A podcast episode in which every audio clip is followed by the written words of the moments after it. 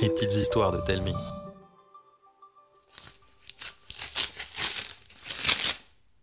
Pour cette histoire, mélangez un père souffrant, une lettre, une rue pleine d'obstacles, et vous obtiendrez l'aventure du courrier.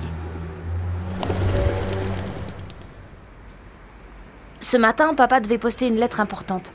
Mais il était malade comme un chien. Alors il me l'a confiée.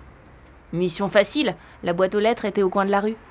Sauf qu'à peine sorti, trois idiots de pigeons m'ont frôlé en décollant en trombe. Moi j'ai paniqué. La lettre m'a échappé. Une bourrasque a soufflé, la lettre est allée s'échouer dans le caniveau. J'ai couru. Nouveau souffle, la lettre a virevolté jusqu'à une bouche d'égout. J'ai foncé.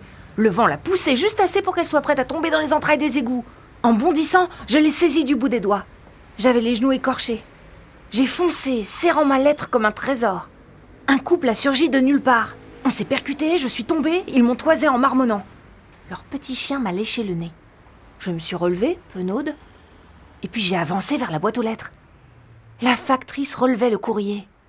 Je me suis précipitée.